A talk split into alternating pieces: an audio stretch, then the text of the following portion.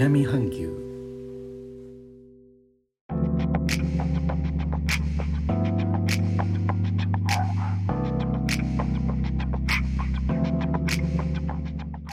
インドネシアから高野です。日本との間約6000キロジャワ島中部の古い都ジョクジャカルタからお送りしております。日本とは一味も二味も違う東南アジアのライフスタイル声でお届けします。東ジャワ州などで確認された家畜の病気口蹄疫の感染が拡大しています。5月22日時点で国内の16州で確認され農業省は感染した家畜が2万723頭に上り16州の家畜総数の0.4%に上ることを明らかにしました。こうした中6月12日は抗体液ワクチンの輸入第1陣となる1万回分がフランスから到着しました。農業省の報道官は追って合計80万回分が届く。病気の広がりを考慮し感染の深刻な地域の健康な動物に優先して接種します。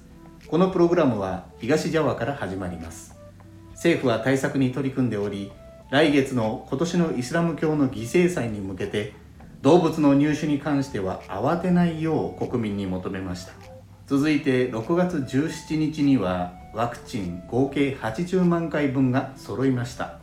これを受けてジョコ・ウィドド大統領は声明を発表し現時点で起こっている動物へのウイルスの拡散はコロナ感染のように早い直ちに接種をと述べています。口蹄液は空気中を伝染し半径10キロまで急速に広がる可能性があります。こうしたことに政府は特別に警戒しています。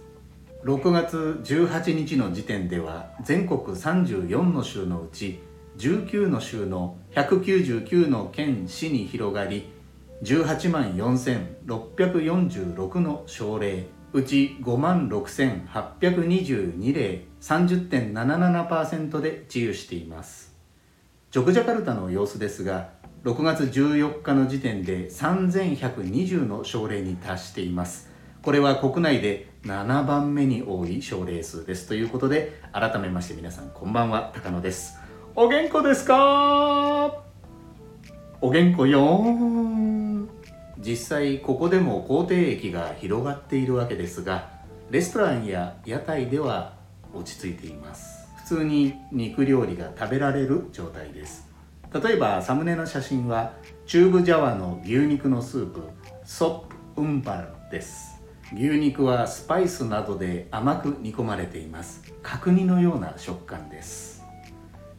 英語でお牛はブル目牛はカウ。